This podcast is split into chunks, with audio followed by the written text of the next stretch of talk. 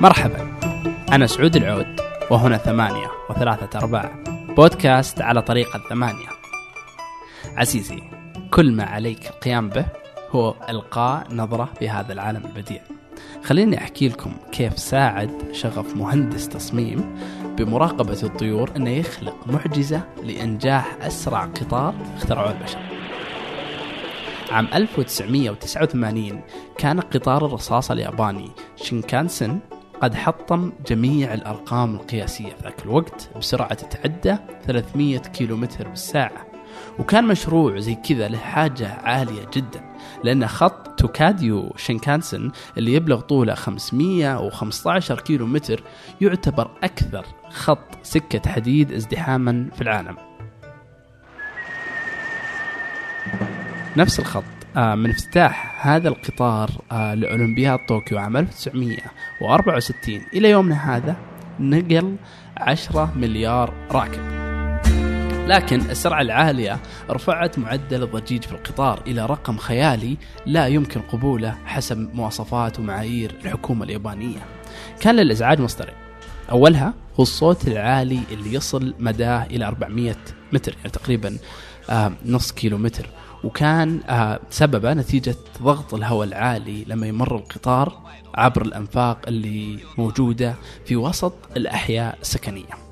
أما المصدر الثاني كان نتيجة اتصال القطار بالأسلاك العلوية اللي كانت تغذيه بالكهرباء عشان كذا جابوا فريق هندسة كامل وقالوا يا شباب نحتاج إعادة تصميم القطار ليصبح أكثر هدوءا.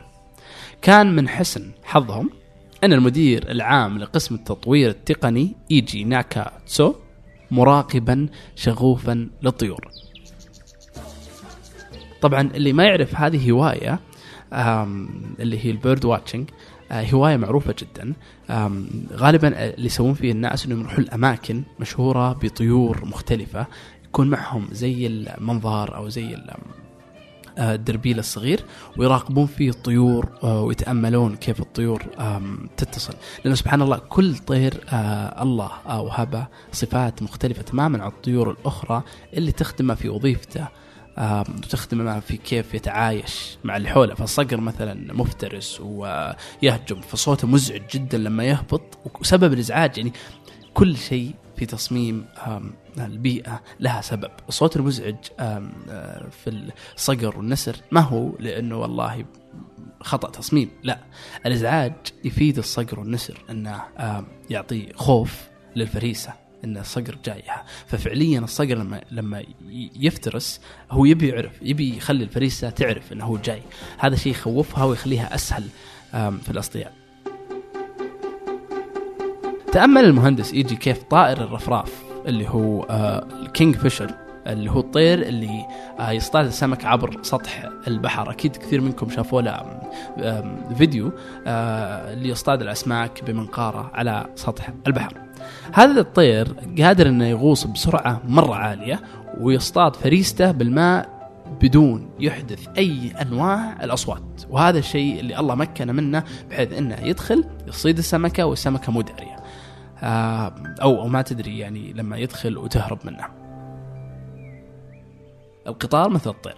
كلهم يواجهون مقاومة في العبور. الأول في الأنفاق وعند ضغط الهواء والثاني على سطح البحر. إلا أن الرفراف يعبر سطح البحر بفضل منقار الحاد بخفة جدا. عشان كذا أن تم محاكاة تصميم منقار طائر الرفراف. واعتماد التصميم هذا وهو الشكل الغريب اللي تشوفونه في القطارات الجديدة والمختلفة عن القطارات القديمة السطحية تماما لمقدمة القطارات السريعة.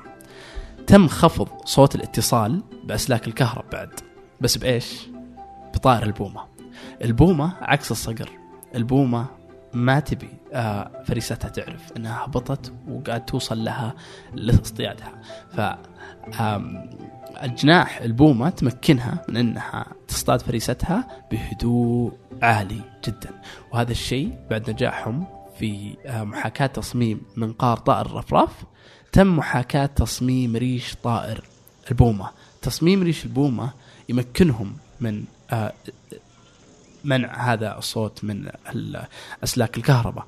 وهو الأسلاك الجديدة اللي تشوفونها اللي تشبه المعلاق آه، الخفيفة. آه هذه المشاكل ما كانت موجودة قبل لأن السرعة كانت آه نسبيا غير عالية لكن لما سرعة لما وصل سرعة القطار بهذا الشكل هذا الشيء اللي آه سبب المشكلة. طيب بعد هذا النجاح استلهموا كثير من التعديلات مستوحاة من الطبيعة ورفعوا كفاءة القطار. منها تعديل تصميم جسم القطارات واختاروا آه طائر البطريق لأن البطريق بكل بساطة آه يعيش في آه الثلوج والجليد وكان بالنسبة له جدا بسيط أنه يتدحرج ويتزحلق على جليد وهذا الشيء اللي أعطاه مقاومة جدا خفيفة آه، للأجسام وعشان كذا تم محاكاة آه، جسم طائر البدريق اللي مكن آه، من أنه يخفف ويرفع من كفاءة القطار.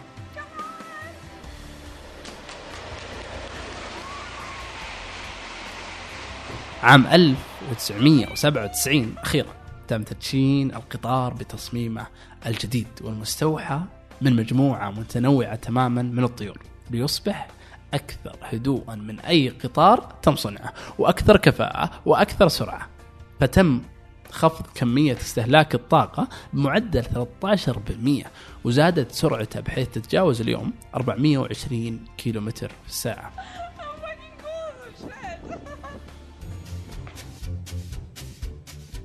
نحن البشر ننسى أحيانا أننا لسنا المبتكرين والمصممين الوحيدين في هذا الكون وأننا لسنا الوحيدين القادرين على التكيف مع الظروف الصعبة. نحن ننسى أننا جزء من منظومة طبيعية.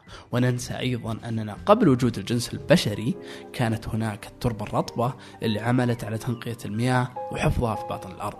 كان هناك الغابات اللي أنتجت المحاصيل الغذائية المستدامة والنمل اللي بنى مساحات شاسعة من البيوت القادرة على الحفاظ على درجة حرارة داخلية ثابتة تقريبا على مدار السنة.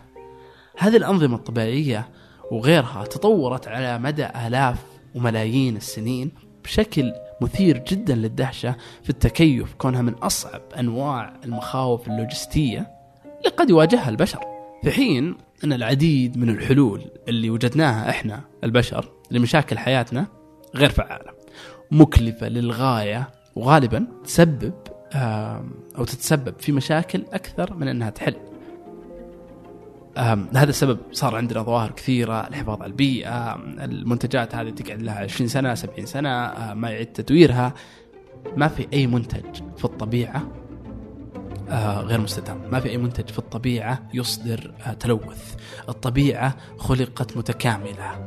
آه الشجرة موجودة تأخذ CO2 والإنسان يأخذ آه O2 الطيور آه لما تموت ولا الكائنات بشكل عام آه تتحول إلى سماد يفيد التربة. آه الأملاح اللي في التربة آه تمتصها الأشجار. آه ضوء الشمس يغذي الطيور. كل شيء متكامل. آه ولهذا في نفس العام اللي دشن فيه قطار الرصاصة شينكانسن بحلة الطائر السريع تم استحداث علم المحاكاة الحيوية بايو ميميكري وهو نهج الابتكار يسعى إلى إيجاد حلول مستدامة للتحديات البشرية. من خلال هذه محاكاة أنماط واستراتيجية الطبيعة اللي آه، اجتازت 3.8 مليار سنة. يعني إذا في نظام في استمر لمدة عظيمة مثل هذه المدة من الزمن لا يمكن أنك تقول عنه أنه نظام آه، غير جيد. وهذا اللي يحث على تعزيز أهمية التعلم من البيئة والتأمل في أن هذا الكون فظيع وفيه الكثير اللي ممكن المصممين والمهندسين يستفيدون منه. علم البايوميمكري ما هو علم جديد. الفكرة كلها أنهم آه، تم التركيز عليه وتم إنتاج كتب وبعض المواد في الجامعات لتعليم هذا الشيء. بعض كثير من الشركات الآن صار فريق التصميم لا يتكون من مصمم ومهندس فقط، لا صار يتكون مهندس، مصمم وعالم أحياء. هنا الفكرة لازم إحنا نستفيد من الأشياء اللي صارت قبل. إحنا بطبيعتنا طبيعة الإنسان إنه يتحدى نفسه في بعض نشاطات مثل على سبيل المثال المواسير الموية. عندنا كلها أكواع وزوايا مع أن البيئة لما تشوف جذور الأشجار جذور الأشجار ما فيها ولا زاوية كلها متناسقة تبدأ من الجذر الأكبر في الأصغر في الأصغر. فتدفق الماء يكون سهل جدا. العكس عندنا تشوفها في بيوتنا وغيرها إنه كل المواسير فيها زوايا ويكون تدفق الماء صعب جدا ويحتاج نخسر الكثير من الطاقة. الدروس هذه تأتي آه، من مصادر عدة، فمثلا دراسة لمحاكاة بنية فم البعوضة في اختراع الإبرة الطبية. آه، وذلك استخدموا الضغط لتحقيق الاستقرار وانزلاق آه، دون ألم في الجلد. ال- البعوض كثير منكم يمكن ما قد حس إنه والله يعني يلا إذا شفت الناموسه تقول أوه والله خلاص راحت علي بس فعليا الناموسه عندها ابتكار رهيب جدا إنها توصل تقرصك تاخذ اللي تبيه وتمشي. وهذا الشيء اللي خلى المطورين أن الإبر الجديدة تكون جدا آه، بدون ألم بسبه آه، فم البعوضة. هذا العلم آه، ما يقتصر بس على محاكاة التصاميم. هناك ثلاث أنواع رئيسية. تعمل فيها المحاكاة الحيوية اللي هي البايوميمكري منها mimic form or shape يعني إنك اللي هو التصميم نفسه. ثم في ال mimic ال process وهو محاكاة العمليات مثل برمجة وإعداد شبكات ال- المركبات ذاتية القيادة. إنك تحاكيها نفسها بمحاكاة النمل والنحل في التواصل كخلايا.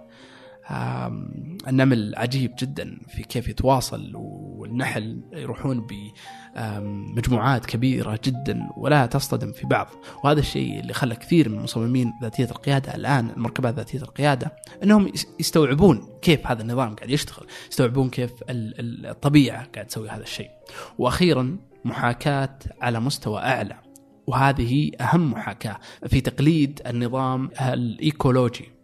عبر تقليل النفايات اللي ننتجها في جميع الحلول والتقنيات المستخدمة إعادة تدوير كل شيء مرة أخرى زي اللي يصير في النظام البيئي اللي استمر ملايين السنين دون إنتاج أي نوع من المخلفات الغير قابلة للتدوير.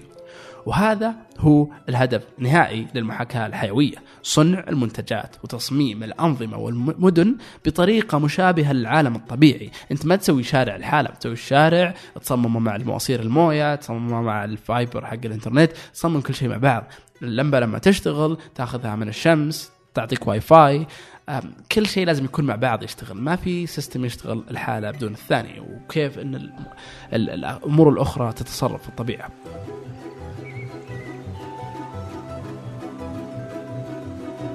لذلك نرجع آه نرجع للأول كلمة قلتها. لحل أي مشكلة كل ما عليك القيام به هو إلقاء نظرة في هذا الكون البديع. تأمل تعلم اعرف أكثر عن الحياة والمياه والطاقة. حلل استراتيجيات استخدام المواد. اسأل نفسك كيف الطبيعة ممكن تحل هذه المشكلة؟ صدقني لسنا الوحيدين اللي عايشين في هذا الكوكب ولسنا الوحيدين اللي نواجه مشاكل.